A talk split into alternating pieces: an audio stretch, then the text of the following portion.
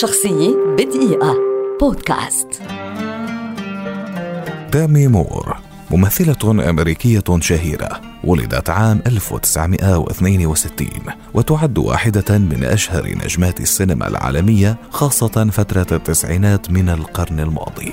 عانت مور طفولة غير مستقرة على جميع الصعد وتزوجت في سن صغيرة عام 1980 من الموسيقي والمغني فريدي مور برغم فارق السن الكبير بينهما. ومن هنا حصلت ديمي على اسمها الأخير مور برغم طلاقهما عام 1984 بدأت العمل في أدوار صغيرة ببعض المسلسلات التلفزيونية وأول أدوارها الهامة كان في فيلم No Small Affair عام 1984 وفي عام 1985 لعبت دور البطولة في فيلم St. Elmo's Fire لتتوالى بعد ذلك نجاحاتها السينمائية حتى تزوجت بروس ويليس عام 1990 وكانت قد وصلت للملايين في أفلامها وأصبحت وزوجها من أشهر وأغنى الأزواج الزواج في هوليوود قبل طلاقهما لاحقا.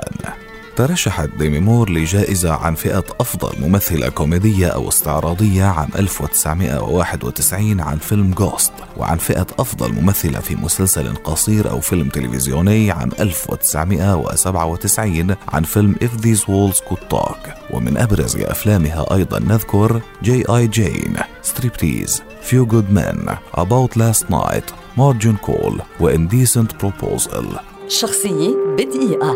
بودكاست.